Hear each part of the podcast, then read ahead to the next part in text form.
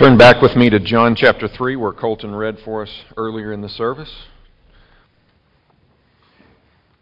As we come to the conclusion of our series in John, the first three chapters, we'll, we'll look at verses 22 through 30 here this morning, and then next week I will wrap up the series with 31 through 36.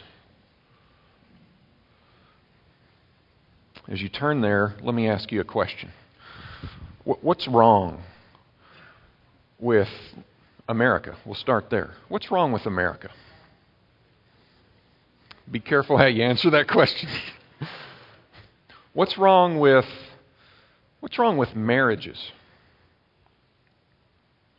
What's wrong with parent-child relationships? Obedience. I've seen people mouth selfishness and other things. What's wrong with the world? What's wrong with mankind? Sin. I'm going to tell you this morning there is a powerful verse, and I'm going to jump to the end of the sermon at the front of the sermon, and I want to put this out there for you, and I want you to have this running through your minds as we go through 22 through 30. But John here gives us a profound statement, a countercultural statement a statement that grinds against everything that we're about in our natural fallen condition. And that's in John 3:30. He must increase, but I must decrease. If we got that verse down, if we really lived that verse out, what would the world look like? What would America look like? What would marriage look like if husband and wife were both saying, Christ must increase and I must decrease in this relationship with this woman? And so we're going to look at this section of Scripture building up to the pinnacle of it in verse 30, where we are to see that we are to promote Jesus Christ above ourselves to our own expense. And when that happens, everything works out. That is the only solution. That is the only way to get to true pure joy. And we all want it, don't we? We all want that. So stay with me, but I want you to be thinking John 3:30 throughout this sermon. Let's pick up in verse 22 and let's just start unpacking what John and uh, John the apostles inspired to write about John the Baptist and his dialogue with his disciples, his followers.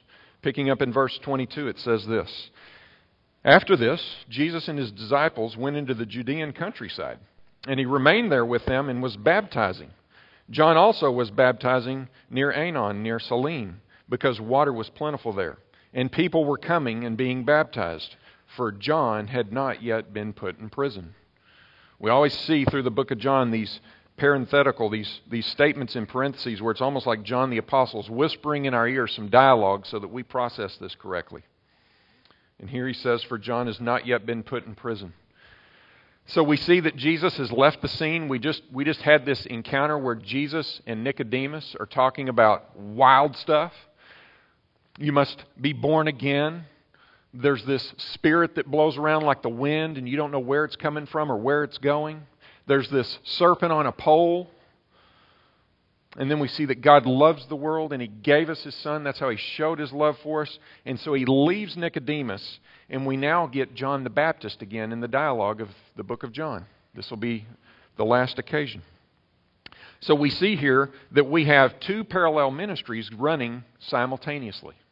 We've got Jesus and His disciples out in the countryside baptizing, and we've got John and his disciples baptizing as well near these springs in Aenon and Salim. But we need to be careful with this. Jesus is not baptizing. You know how I know that? John chapter 4, verse 2. Just look right over, uh, probably on the page that you're open to. Verse 2 says, that, uh, or verse 1 now, when Jesus learned that the Pharisees had heard that Jesus was making and baptizing more disciples than John, although Jesus himself did not baptize, but only his disciples. So it's not Jesus that's here baptizing, it's Jesus overseeing the baptisms that his disciples are doing. And I just want to ask you can you imagine? Here's a quick aside. Can you imagine what somebody would do with a baptism by Jesus? I mean, I'm, I've thought through that this week some, and I'm thinking, yeah, there's, there's the guy that would be baptized by Jesus, and he wouldn't go take a bath for 30 years because he didn't want to wash off Jesus' baptism.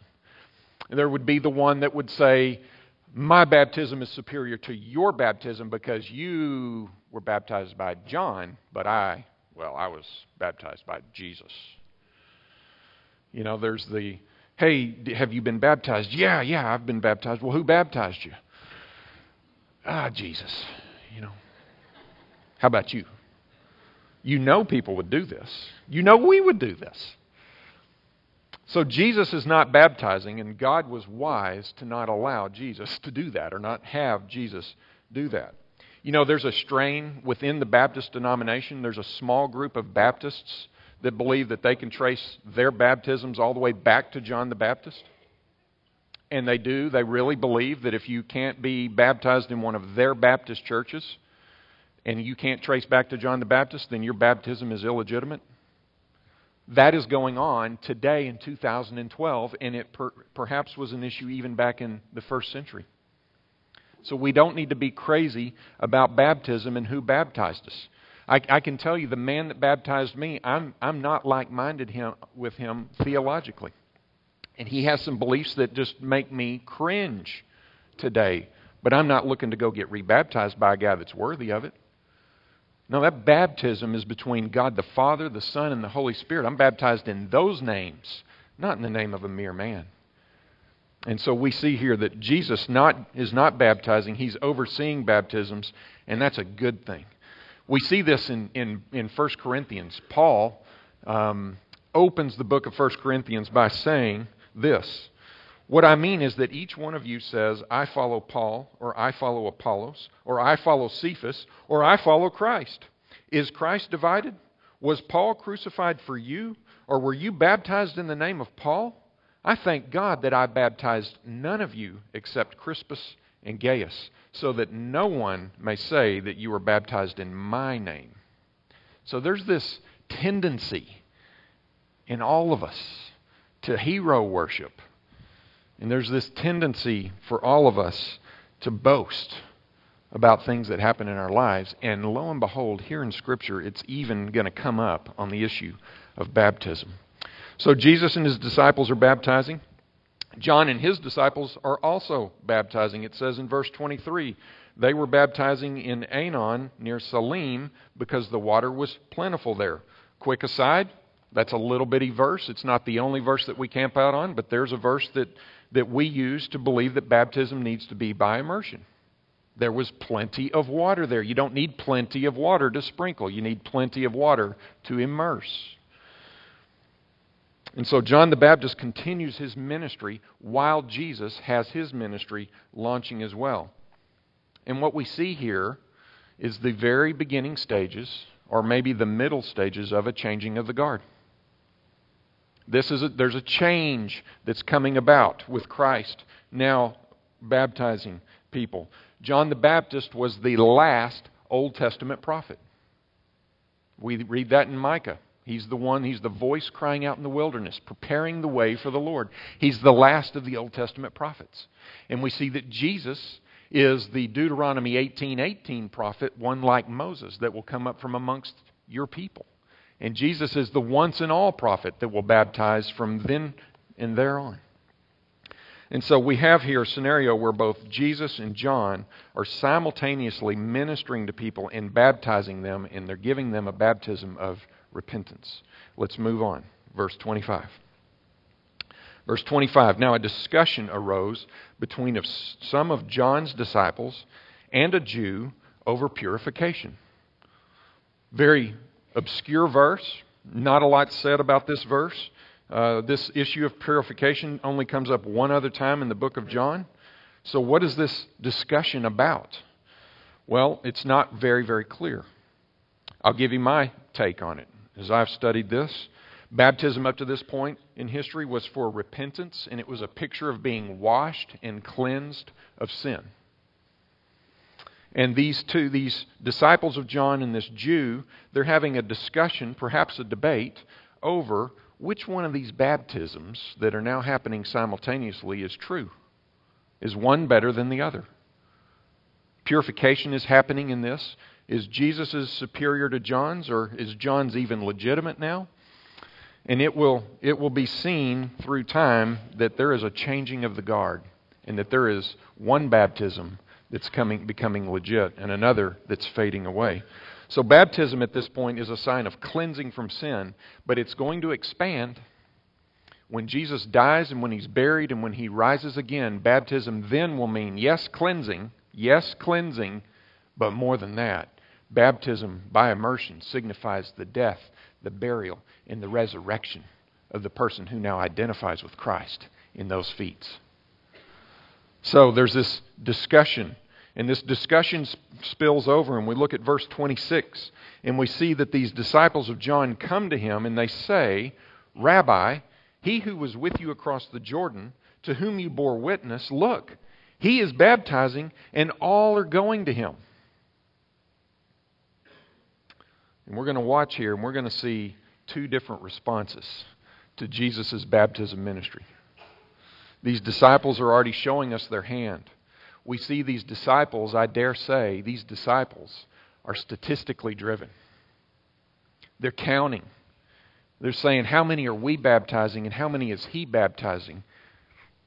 They're looking at Jesus as a competitor, perhaps. It's what it sounds like. That's the tone that I'm getting as I read this. And there's concern because all these people are not coming to us, they're going to Jesus. And you can almost hear in their tone, what are we going to do about this? Look what John says. John answered in 27 A person cannot receive even one thing unless it is given to him from heaven. You yourselves bear witness that I said, I am not the Christ, but I have been sent before him. Starting to hear John 3:30 popping up. Here it comes, folks. John knows where his success is, and I use that term success carefully. John knows where his, ter- his success comes from in the past. He says this A person cannot receive even one thing unless it is given to him from heaven. From heaven translates from God. God gave me this ministry, and if he wants, he can take it away. That's John's statement in a nutshell. So, John here acknowledges God's divine sovereignty. He did nothing apart from God, the Father, who is in heaven. He says God's prerogative is that He will grow ministries or He will shrink ministries or He will take ministries away.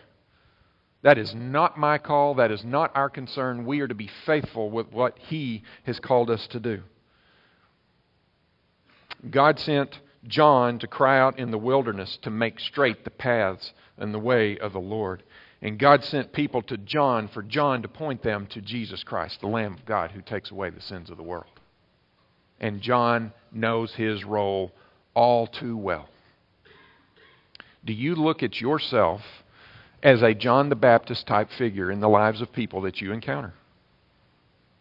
We are sent by God to go make disciples of all people in all nations, down the street and over the ocean we are going to prepare the way of the Lord in the lives of people that we encounter. That's evangelism. That's missions.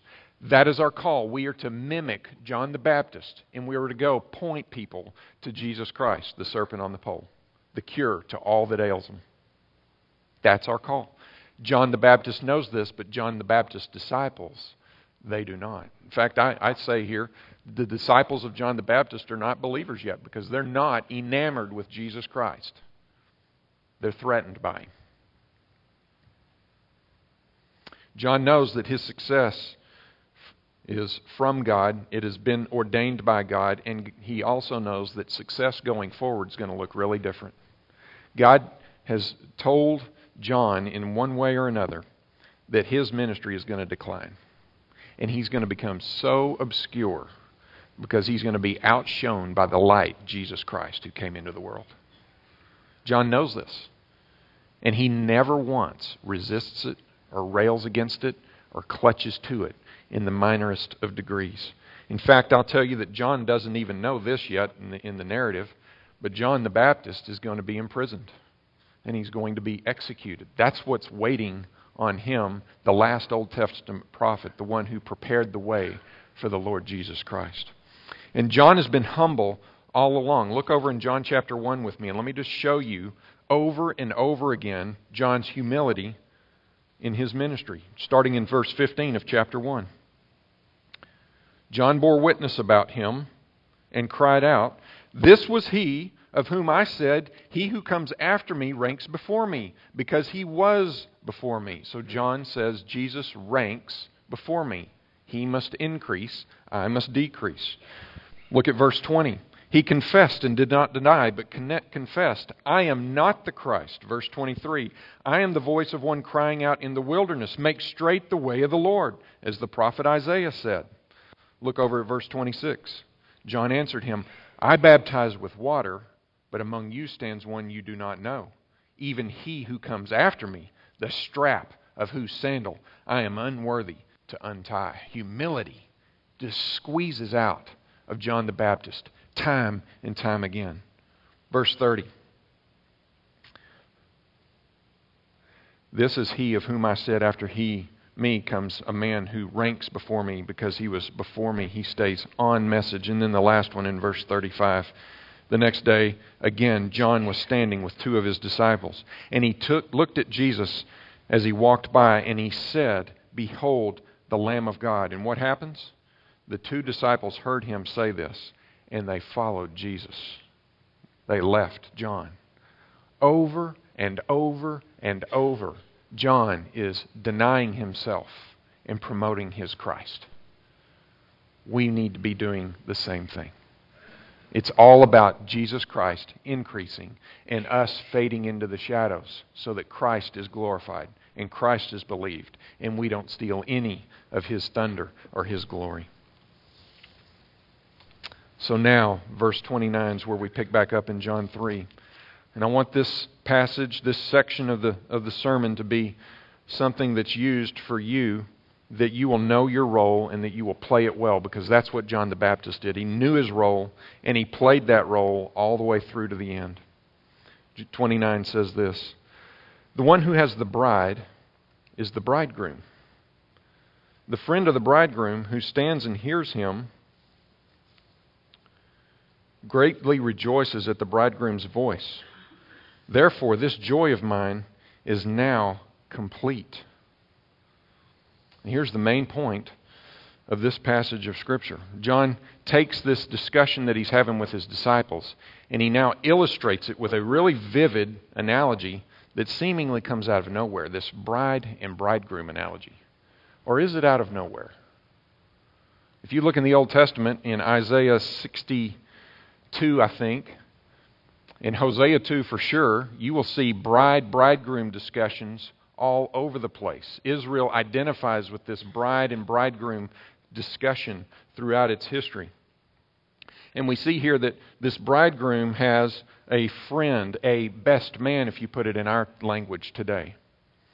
And let's just break down these characters in this analogy that John gives us. The first of all, the bridegroom, of course, is Jesus Christ. He's the one that comes and pursues his bride. Who is the bride? The bride is the church. It's the people that are going out to Jesus to be baptized and to be saved, and they believe in him. And so that's his bride.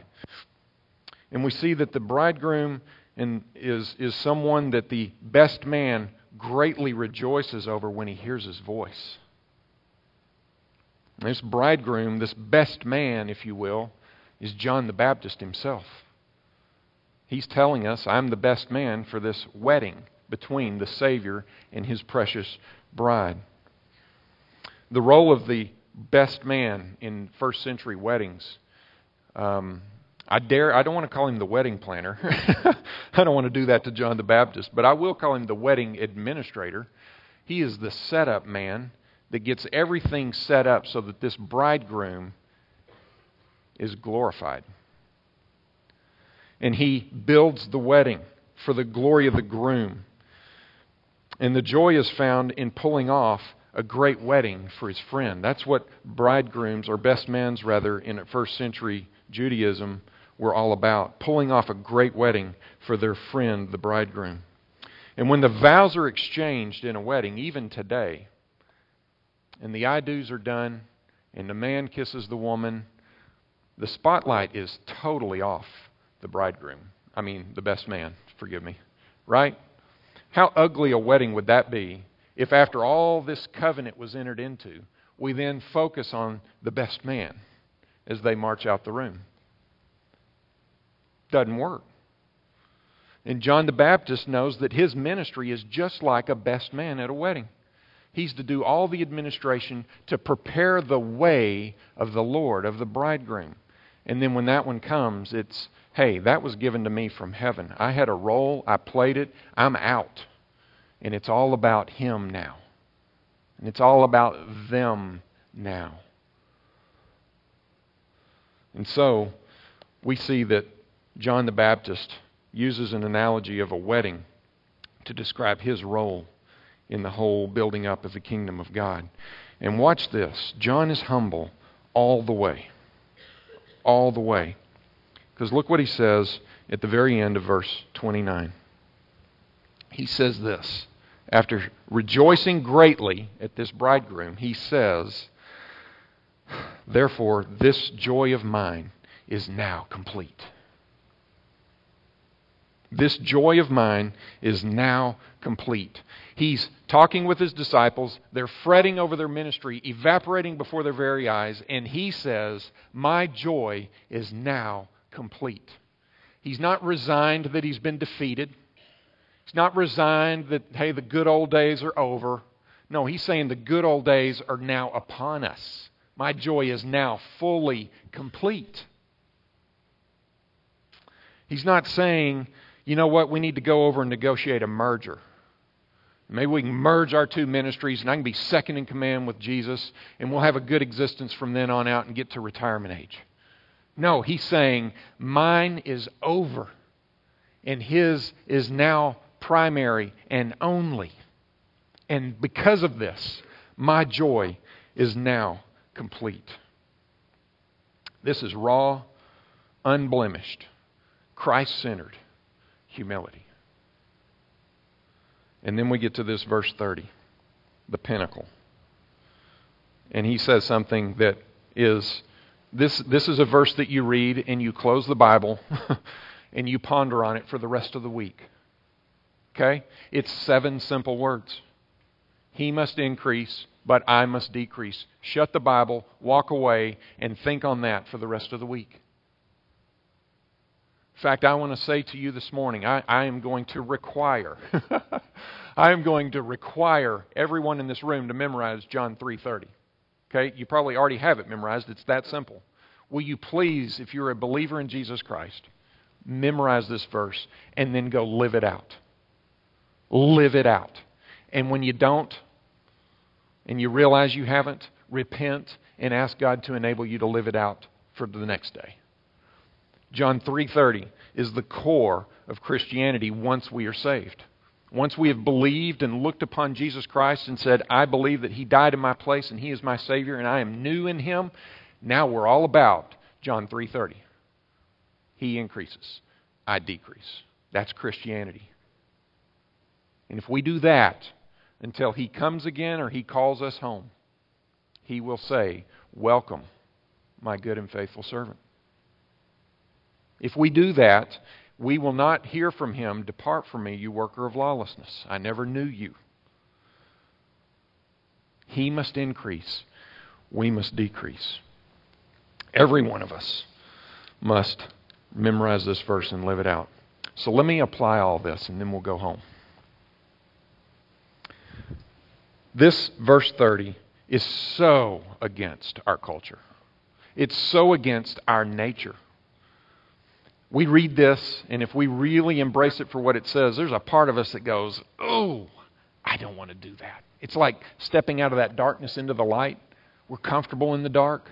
We don't want out of that dark because we're secluded and we're hidden and we're concealed. And it's painful to step out into that light, and it's painful for us to decrease. This starts at an early age. You ever seen a two year old live out this verse? I must decrease and anyone else should increase, That, that's not even in our babies, is it?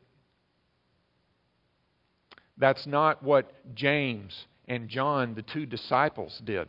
You know what they did?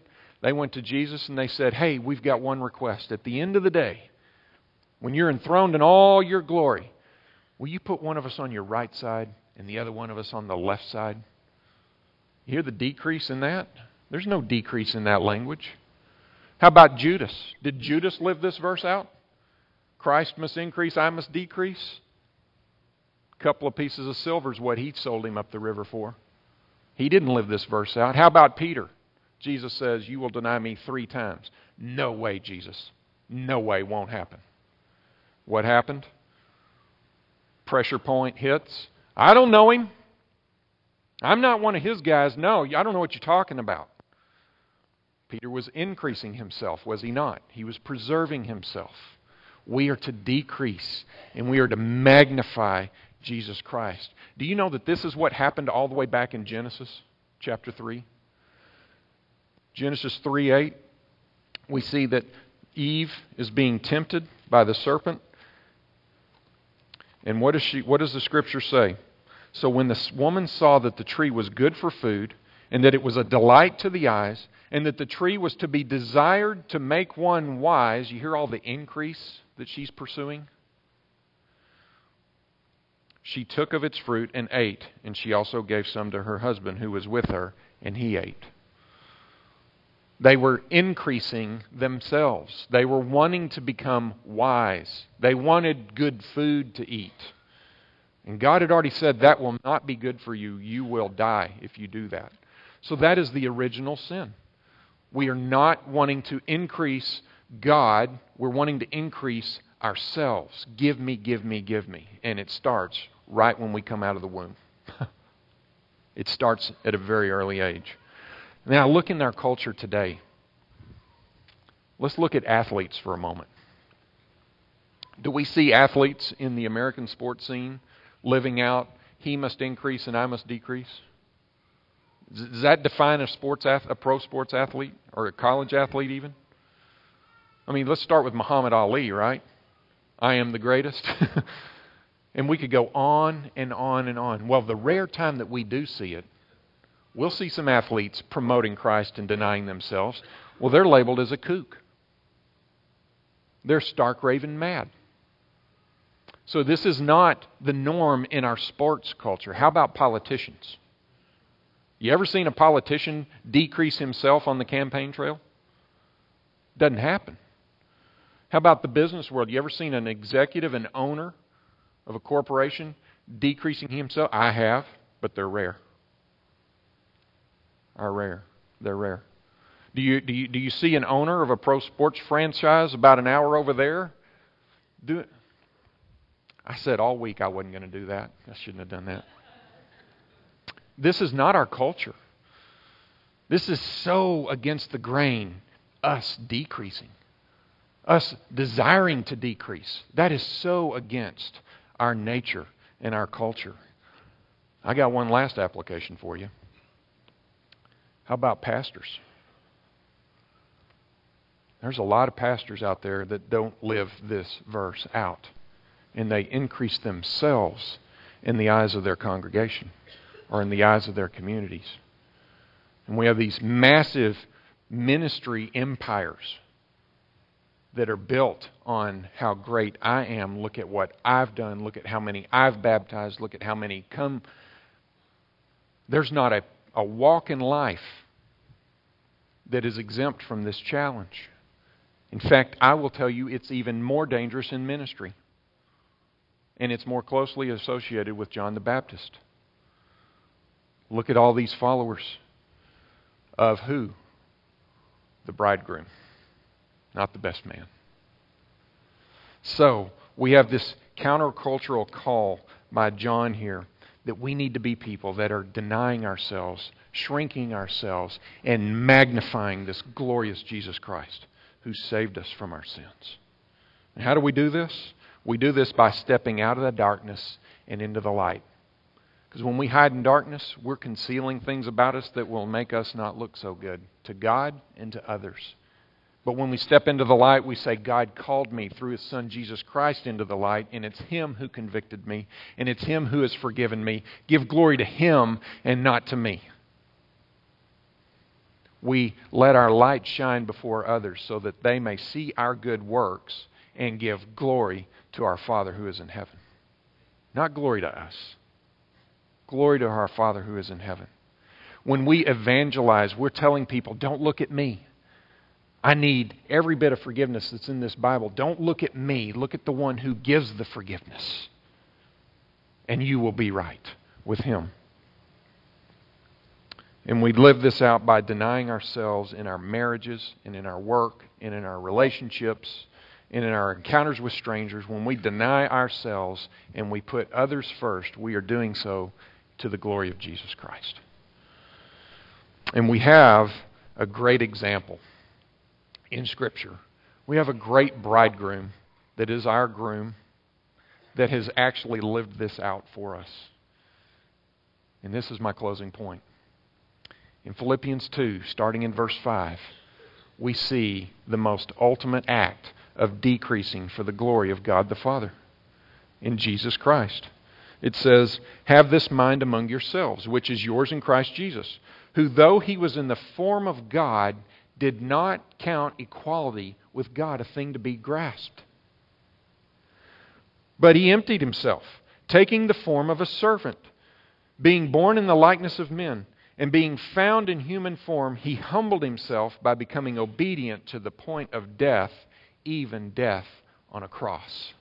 Do you hear Christ decreasing for the glory of his Father? Number one, he didn't count equality with God the Father a thing to be grasped. He increases God the Father, he decreases himself. Number two, he emptied himself. We don't like that language for ourselves, do we? We love that language that Christ did it for us, but we don't want to empty ourselves. The call is empty yourself, image your Christ, your bridegroom. And then he says, He humbled himself, and he humbled himself to death. And even then, that death was even humble because it was on a cross. Oh, Jesus Christ lived John 3:30 in his relationship with God the Father. And he actually honored us because he was willing to do this, to decrease himself like this, so that we could be saved by God the Father. Do you believe that this morning?